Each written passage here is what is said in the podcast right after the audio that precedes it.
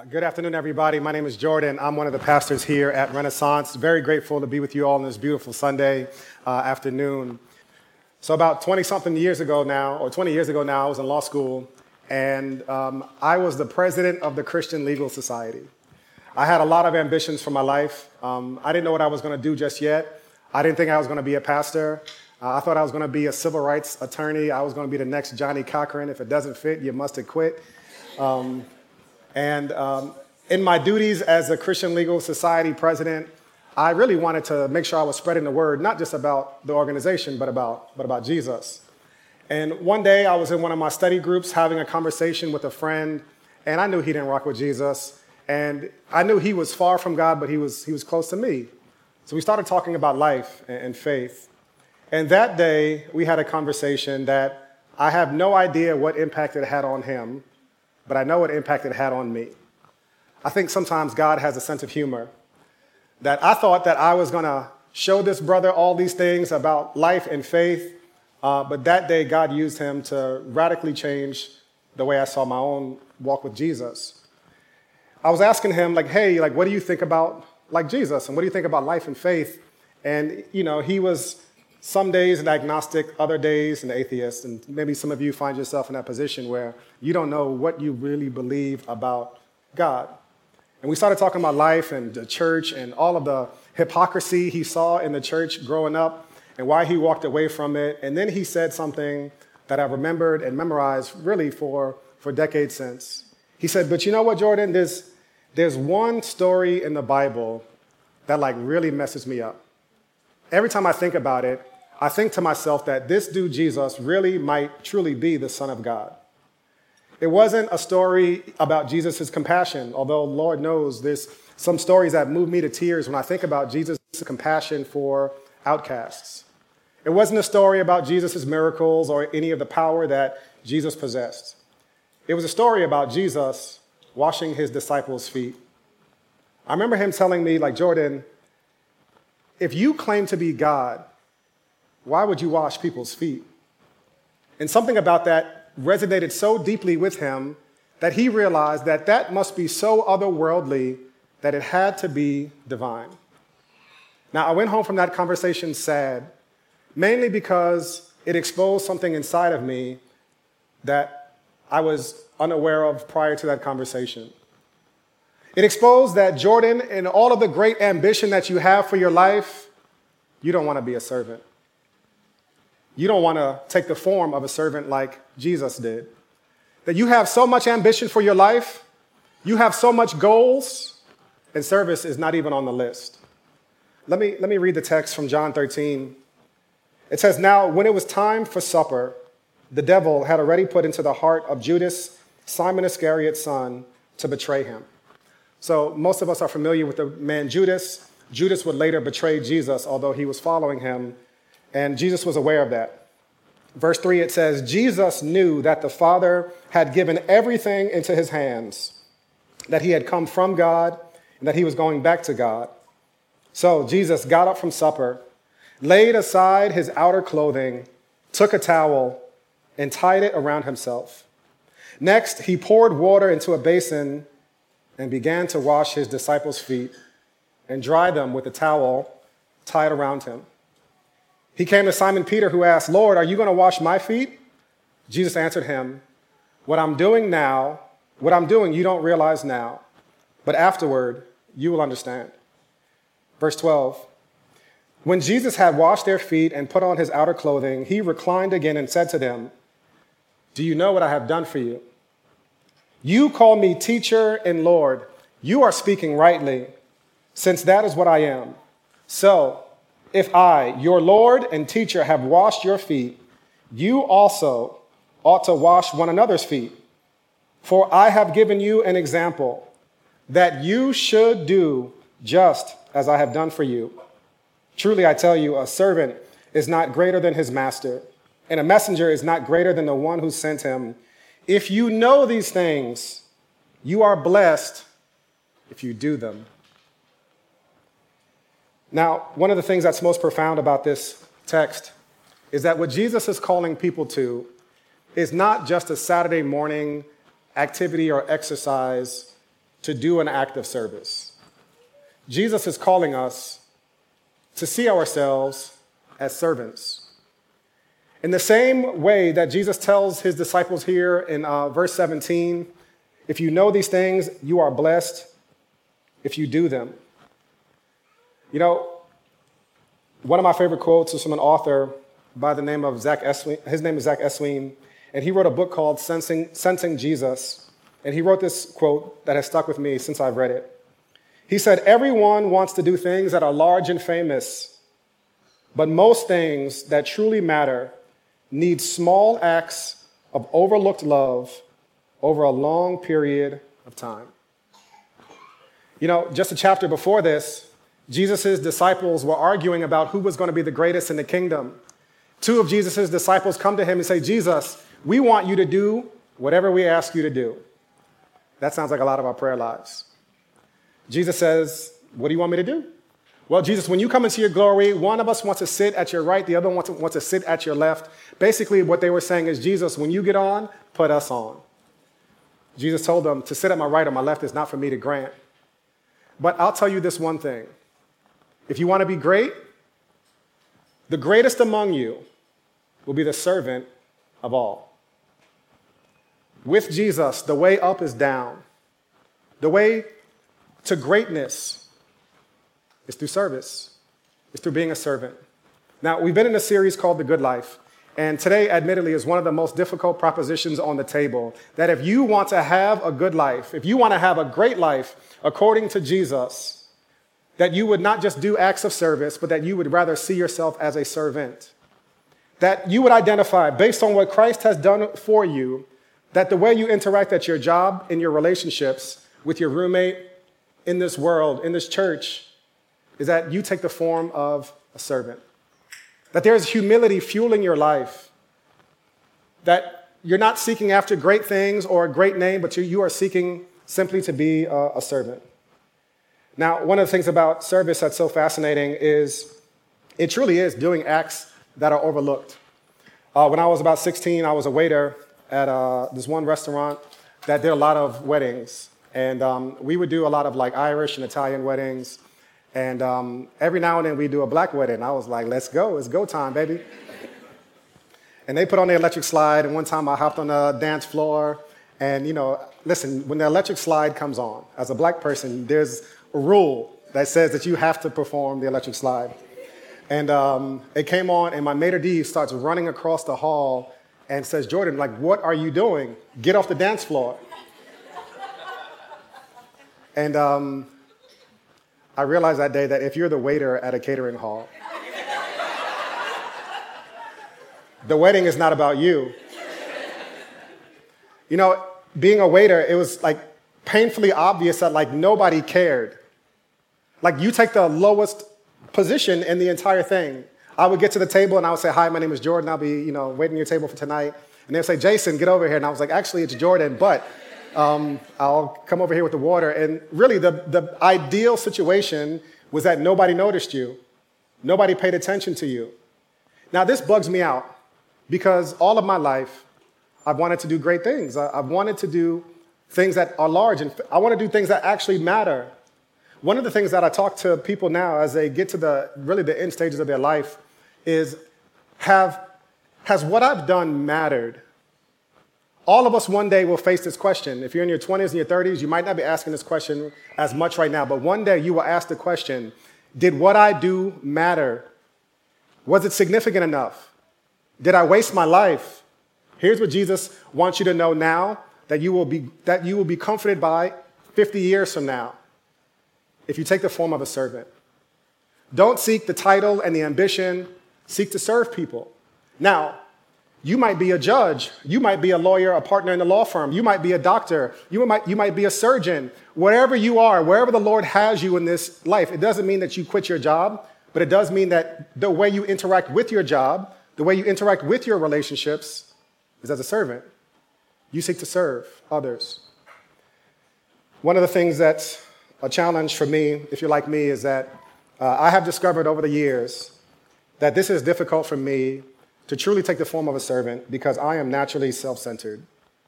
The first question I usually ask myself is this What's in it for me? Whenever somebody asks me to do something, the first thing that runs through my brain is this What's in it for me? Now, there are people who I love dearly, and I'll certainly be willing to be more sacrificial and more serving of them. But there is this natural piece of me that always thinks me first. And I know I'm not alone in that. Uh, over the years, I've learned to pray this prayer from Psalm 119, 36. David says this Turn my heart toward your statutes, toward your statutes, and not toward selfish gain. So much of my life is really pointed towards the selfish gain that I hope to get out of things. And really, truly, if we are going to follow Jesus in this way, for those of you who are newer to faith, and those of you who've been rocking with Jesus for a while, today's message is not really complicated. Jesus wants you to choose service.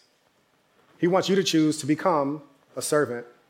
That if you're going to follow him faithfully, the way that Jesus is going to grow you, the way that you're going to understand God the Father better, the way that your faith is going to be nurtured and grown is in every interaction that you find yourself, that you would take the form of, of a servant. Now, this world needs more servants. Your friendships need more servants. Instead of people asking, what is this gonna you know, do for me? Our friendships need more people who see ourselves as, as servants, that we seek to serve each other in love. If you wanna show me any friend group of people, show me any group of people who are committed to the other person and saying, man, I just wanna I see this person is in a difficult situation or whatever, whatever they find themselves in. And the question I'm asking myself is, how do I serve them in, in love? You will see an amazing friendship, and you will see really health in the person's life. But show me any group of people where they're asking themselves, what's in this for me, and I'll show you dysfunction. Your marriages, they don't need more vacations, they don't need more passport stamps, they need more service. They need two people who choose us over me Show me any relationship, any relationship. I don't care how, many, how much money they make. I don't care their trips. I don't care their bank account, any of these things. If they are committed to me over us, it's not going to work. There will be very little intimacy. On the other side, show me any relationship where two people are committed to one another in acts of servanthood to say, I will choose us over me. I will serve the other person in love, and I will show you a thriving relationship. You are the main problem in your relationships. It's you and your selfishness. It's me and my selfishness. I'm the main problem in my relationship. And so Jesus is trying to unearth for us the good life, the life that is freeing, the life that is loving, the life that is connected to other people, the life that is connected to Him. And in order to do that, we need to take this form of servanthood in our lives.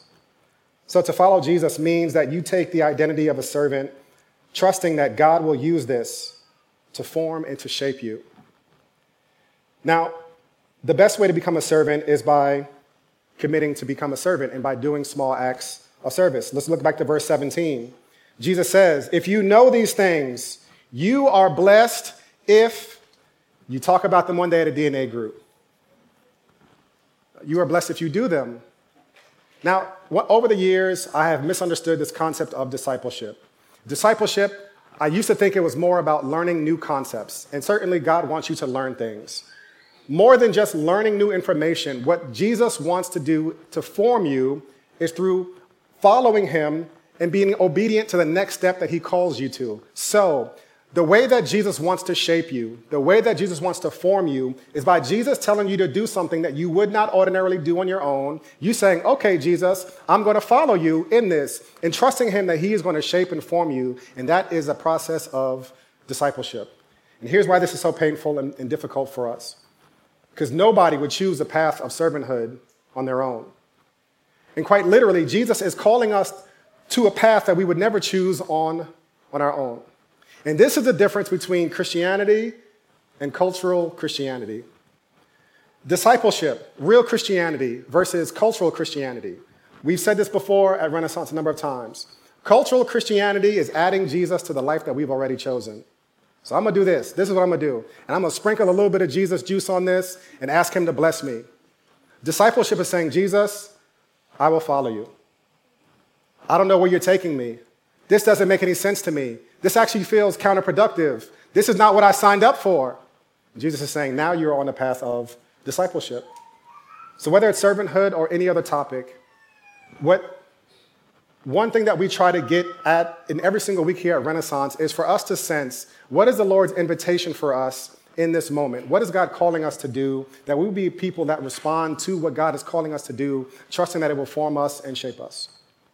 So, really, after I heard that, that conversation with my friend uh, decades ago now, um, I went to my church, my uh, little country church in North Carolina, and um, I really committed to becoming more of, of a servant. And over the past 20 years, I've learned a lot um, about my life. I've learned a lot about my deficiencies. I've learned a lot about what it means to follow Jesus through becoming a servant. Let me reread verses 12 through 15 again. When Jesus had washed their feet and put on his outer clothing, he reclined again and said to them, Do you know what I have done for you? You call me teacher and Lord, and you are speaking rightly, since that is what I am. So, if I, your Lord and teacher, have washed your feet, you also ought to wash one another's feet. For I have given you an example that you should also do just as I have done for you. So, if you and I want to be discipled by Jesus, we need to commit ourselves not just to learning new things, but to taking the pathway for our lives that Jesus is calling us to live. So, there's a couple of things that I think service will do for you, a life committed to service will do for you. Number one, it's going to reveal your temptation to make excuses. Man, baked into this text is so much profound wisdom about all the excuses that Jesus could have taken. First and foremost, let's look at the people whose feet Jesus washed. First and foremost, he washed Judas's feet. Now, in just 24 hours, Judas was going to betray him. I'm not washing nobody's feet, first of all. I'm definitely not washing the feet of the person who's going to betray me. To me, the number one thing in life that matters is loyalty. And if I know you're not a loyal person, why would I serve you? Now, this is not to mean that Jesus wants you to select toxic people in your life and for you to have no boundaries. God loves boundaries. God wants you to thrive. God wants you to have all these different things. But I, am so curious about all the excuses that Jesus could have taken, and he didn't take any of them. He washed the feet of the person who would betray him. That takes our little category, our little box of what it means to be a servant, and it blows it up. Not just was the betrayer there, but also the denier, Peter, who would talk big stuff about all that he was going to do uh, just that same day. The next day, Peter would deny Jesus. Jesus washed the feet of the person who would betray him and the person who would deny him. The rest of the disciples weren't much better. They would all desert him. You know, just a couple of hours from that moment, Jesus would tell his disciples, I am exceedingly sorrowful to the point of death. I need you, my friends, to stay awake and to pray with me, please. Over and over again, Jesus would come back and he'd find them asleep at the job. They couldn't even do the one thing that Jesus was asking them to do for him. So you have a betrayer, you have a denier, and you have people who have fallen asleep quite literally on him and not done the one thing that he asked them to do. And Jesus served them. Not only that, but on his way to the cross, Jesus was 24 hours removed from the cross at this point, and one of my mentors says it like this um, Even if our own troubles are great, we should still serve. Jesus washed his disciples' feet on the way to the cross. Think about that. Now, I'm not saying that if your life right now is complete chaos, that you should ignore wisdom to heal, wisdom to set boundaries and to do things. But I am saying this whenever you commit your life to a life of servanthood, you will find an abundance of excuses. And Jesus didn't take those excuses. He found a way to become a servant. A servant serves. You know, in your relationships, you will find a thousand excuses why you shouldn't serve the other person in love. A thousand. Don't take it. If you want a thriving relationship, don't take that excuse. In our church, you will find a hundred reasons to not serve sacrificially. Don't take them. There is something that God wants to do in your life through the long process of you taking the form of a servant and committing yourself to that. Number two, a life committed to service will make you love people more. The people that you serve, you will love more. Period. The people that you serve, you will love more. Here's why actions of love will always lead to feelings of love. Actions of distaste, of um, not acknowledging or not caring about people, will lead to you not caring about them. One of the things that I found to be one of the truest things that I know to be true about life and relationships and the way that we operate is this you should never wait for your feelings to lead you to want to become a servant. If that is what you're waiting for, you're going to wait a very long time.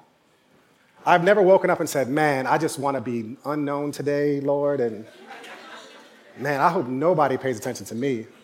I want to do the thing that is the most thankless thing today that nobody's going to notice. I want to do that today, Lord. Over the years, though, I found myself, when I do those things, I love the people that I serve more.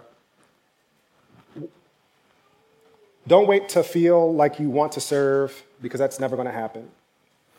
Number three, service breaks the power of self centeredness in our lives.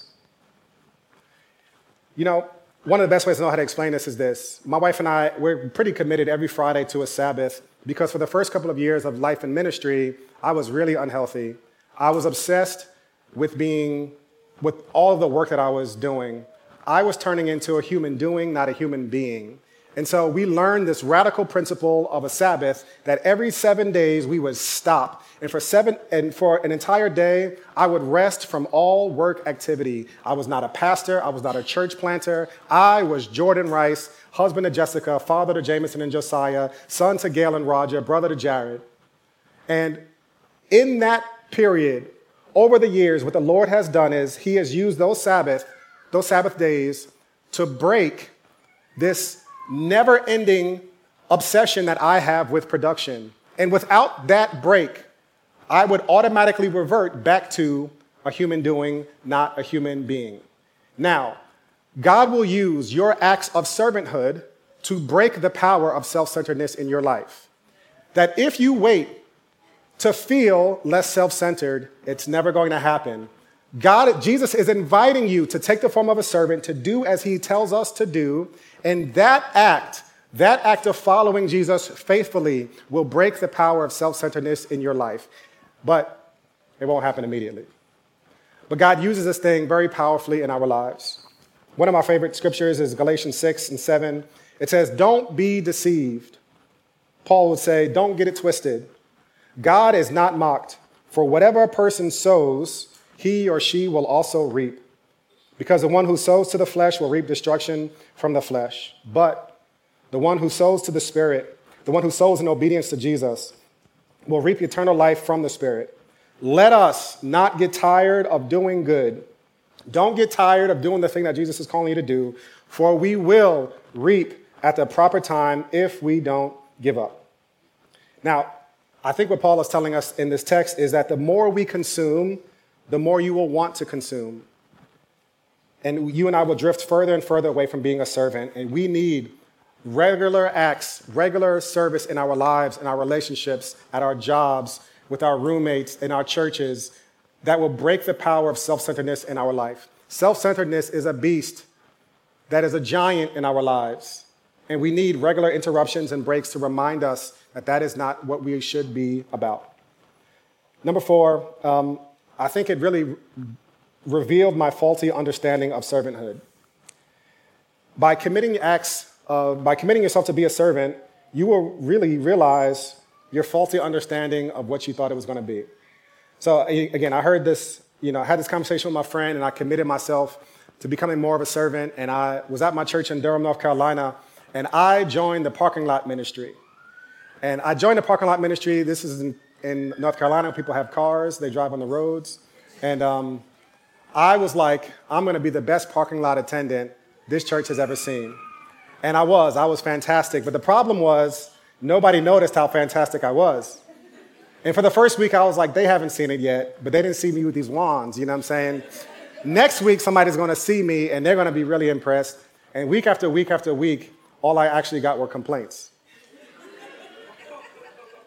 And I realized something about myself that might not be true of you. I was doing it still for recognition. I was doing the right thing for the, with the wrong motive. I wanted to be seen as an amazing servant. I wanted to be recognized as the most humble person in the room who's doing the parking lot. And I was hustling backwards in so many different uh, ways. And you won't notice this about yourself until you start doing it, until you commit yourself in your relationships, until you commit yourself in this church, until you commit yourself at your job to be a servant, that you walk in thinking, not how can these people use, how can these, how can, um, not asking the question of what's in it for me, but how can I bless and benefit these people? Now, I do also want to be really clear. If you are a brain surgeon, the best way to be a servant is by doing brain surgery really well. Seriously. This is not calling you to like quit your job.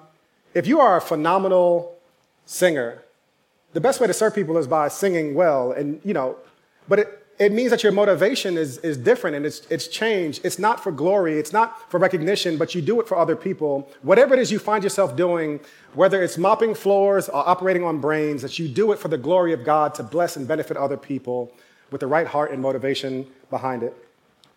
Last thing it's shown me is that it's, it's certainly shown me that real growth takes time. Everything that God wants to do in your life that's good is going to take a long time. If you say, Jordan, you know what? I heard your little sermon. Uh, Lil's, a, Lil's a hate word, by the way. I heard your little sermon on servanthood, and you know what I'm saying? I, I did it for three weeks and just, eh, it just didn't feel right. You know what I'm saying? The vibes were still off after a couple of weeks. So I stopped.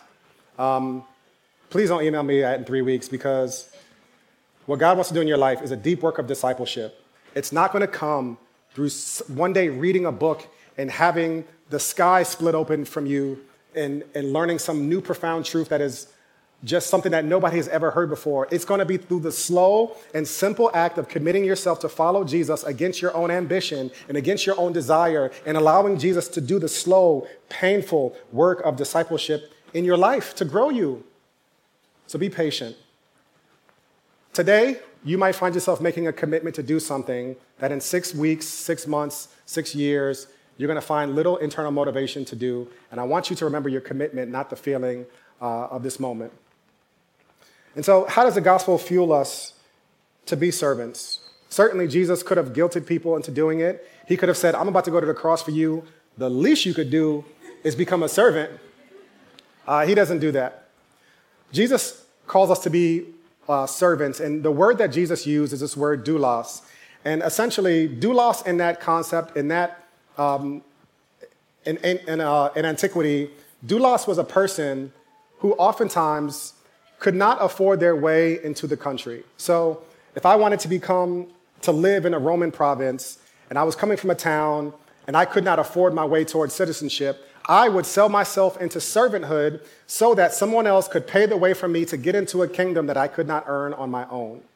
And what Jesus is basically saying is to see ourselves as servants. That once upon a time, you and I lived in the kingdom of darkness and that we were sensing and being called by Jesus into the kingdom of light.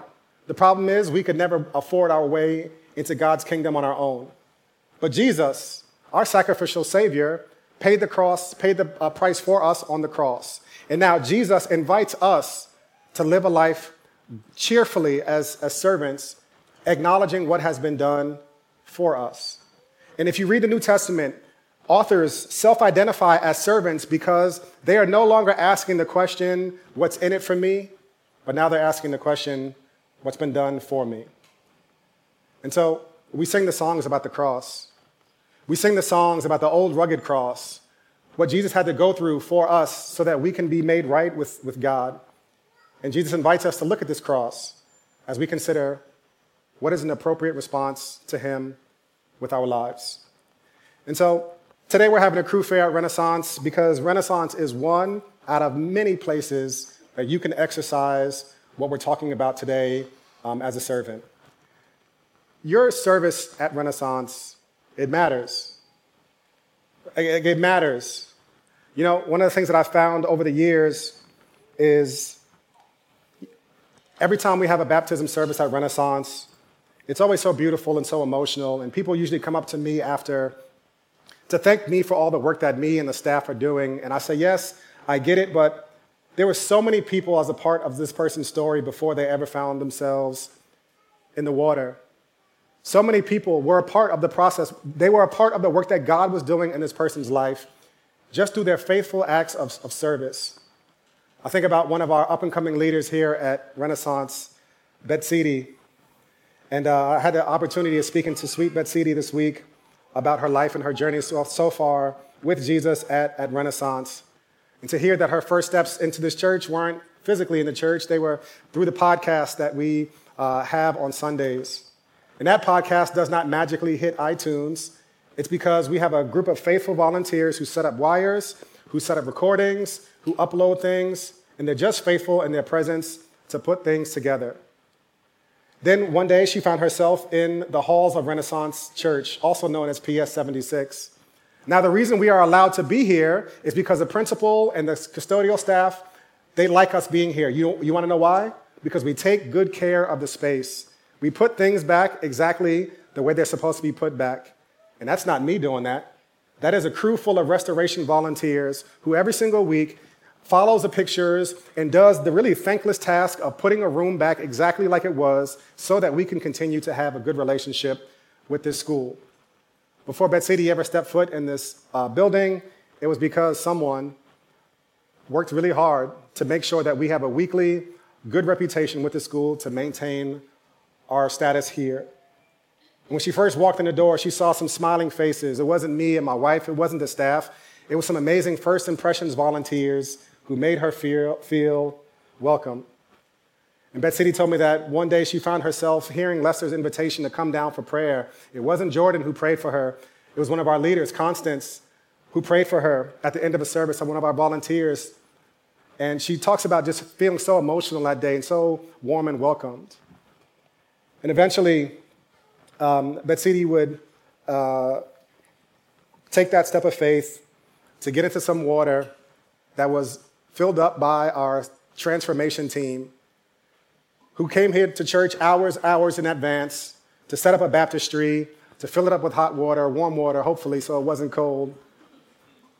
So that when she made her proclamation of faith, it could be something we could all benefit from and to see these beautiful things.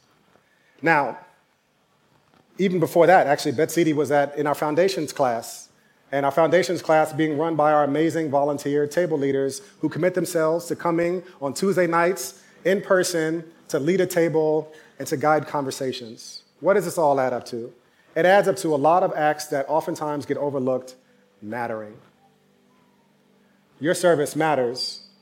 It is a part of the story that God wants to tell, and God wants us to commit to being a people of service. Now, I don't want anybody feeling guilty, I don't want anybody feeling pressured, but I do want you to feel the invitation from the Lord that you would take this to heart and that you would take his invitation to you to go and to do the same thing that he's calling us to do seriously. And after service, we're going to have our crew fair where you can learn about the different crews of Renaissance um, and how you might be able to plug in to that so that God will continue to work in your life and grow you as a disciple through your acts of obedience.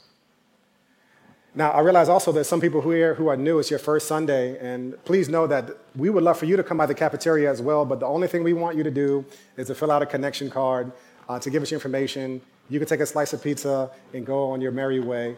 Uh, but for those of you who consider Renaissance to be a little bit more than a first invite, we would welcome you to live out your discipleship journey as a servant here with us at Renaissance. Let me pray for us. Lord, when we leave this building today, may we commit ourselves to following you, our servant Savior. Lord, in our relationships, may we ask the question not what's in it for me, but what's been done for me. And may we live as servants. May the reputation of our church not be on the hills we're willing to die for, but the people we're willing to serve. Lord, I pray for every obstacle that's in our way right now. I pray that you would give us the fuel and the fire to live and to follow you. In Jesus' name we pray. Amen and amen.